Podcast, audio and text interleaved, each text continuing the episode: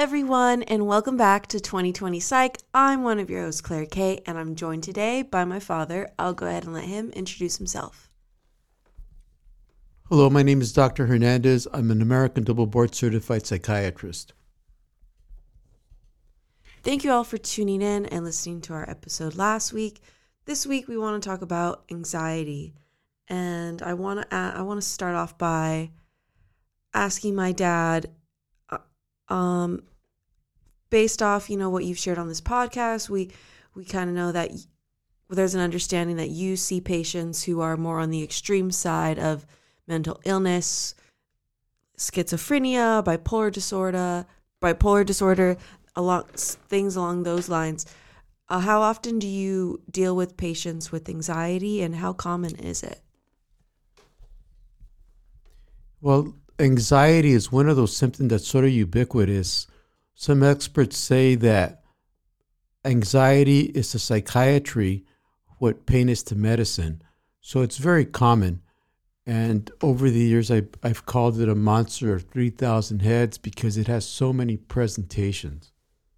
What are some of the most common ways anxiety manifests itself? And then I would also want to hear the other side of that of things that you've seen in, throughout your career that was a physical symptom that was a result of anxiety that surprised you? So, almost everyone who suffers from mental illness will have uh, some form of anxiety, but you know, we have to remember that anxiety in and of itself is a normal emotion. And it's sort of a warning sign for us to sort of be aware, to be careful.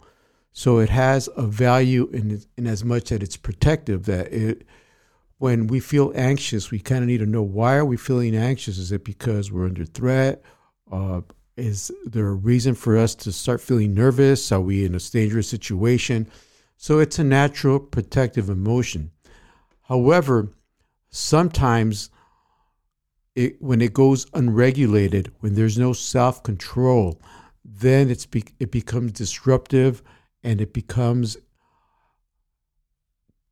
it causes impairment it causes dysfunction it causes people to feel like if they're suffering they're uh, so it, it can go from being a protective emotion to one that is unregulated causing severe emotional distress.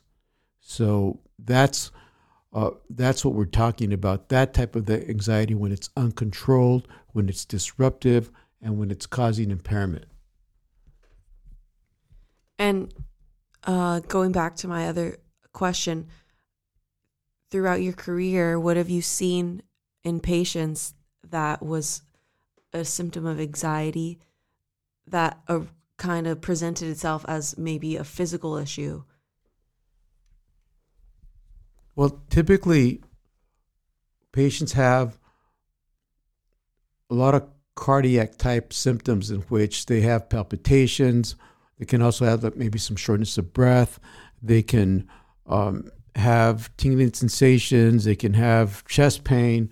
Um, and so, in severe forms of, of, of, what's known as panic disorder, panic symptoms, patients seem as if they're having a heart attack, and when in fact they're just having uh, a severe panic attack. So there's a correlation with uh, those symptoms uh, in which, again, the patient looks as though they're having heart issues when in fact they're having uh, an anxiety disorder or a panic attack. So that's the most common example. And sometimes You'll have headaches, scalp pains, tension headaches, stomach aches, um, different pains throughout your body. These are all manifestations of anxiety. Though in certain patient populations, particularly the elderly, you have to rule out that it's there's a, actually isn't a physical cause that's causing these disturbances before you make an assumption that it's emotional, that it's an anxiety disorder. And so, based off that, what you have medications that you would prescribe for anxiety, but are there other forms? Let's talk about like the other forms um, that people can combat anxiety naturally or at home without like prescribed medications? Well, it depends on the anxiety in and of itself, the type of presentation. You can be anxious about upcoming events, stressors that may you, you, you may have in your life, and there's an abundance of those. Uh, just to give an example, let's say you're going to get married. Let's say you're going to apply for a job. Let's say you're going to go through an interview. Uh, let's say you're going to take your driver's license test. Those are uh, situations that a certain amount of anxiety is to be expected. But if it's keeping you from sleeping at night, or if it's making you just really worried up, where you're you're just not feeling right, in those occasions, maybe a low dose of a of a medication may help you sleep and just get you through that that situational uh, uh, episode that you're in. However, if it's something that you're depressed and you're thinking of hurting yourself and uh, you may be hearing voices, yes, you're going to, it, it, it's expected that you're going to be anxious. So the treatment is not so much the anxiety as much as the underlying cause. So if you're depressed, an antidepressant may be in order. But for other types of anxiety, like a generalized anxiety disorder, there are psychotherapies that can be used. Um, though so there's different types of approaches to to this uh, to anxiety disorders in general based off like what you've been reading what what could you say about the for lack of a better word like the anxiety industry or the anti-anxiety industry of all these different wellness products um what's out there. What do you think works well? What do you think is kind of bogus? Because I I'm sure there's a lot of um, fish in the pond at this point. So, why are we even addressing this issue now? And the reason we're we're talking about it is because there's been a tremendous increase in the number of patients that identify themselves as being anxious. Pre-pandemic, it was felt to be somewhere about 8% of the patient population. Now, that number has gone up to 27%. And unfortunately, the supply of therapists and people that are professionals has not been able to keep up with the demand. So, therefore, it's sort of opened up an opportunity, if you will, for some entrepreneurs to try to address this issue without having the training uh, that mental health professionals do. And there's even an association that will certify somebody after maybe 75 hours of training, and they become sort of like what they call mental health coaches that try to help somebody navigate their way through um, their anxiety. Uh, would you say like, um, could you say that like yoga, for example, yoga instructors, that would be more of a not common way, but I guess like a way someone could combat their anxiety that isn't a person trying to like sell them a fake that oh do this and this is the be all end all to fix your anxiety. But there are certain products or people that are selling this type of packaged product that if you take this gummy, this will help you not like this will ease your anxiety.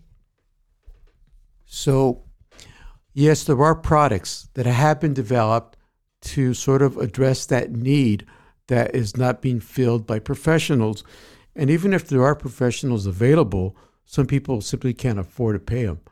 And so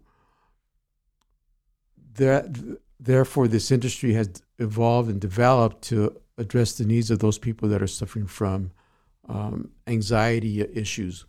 And there's one one of, of the most well-known American psychiatrist is, is a doctor by the do, name of Daniel Amen, Amen, excuse me, who he has like 1.9 million followers on TikTok, and he says that before he reaches for a prescription pad to address uh, an anxiety issue, he would rather uh, suggest to patients that they try supplements.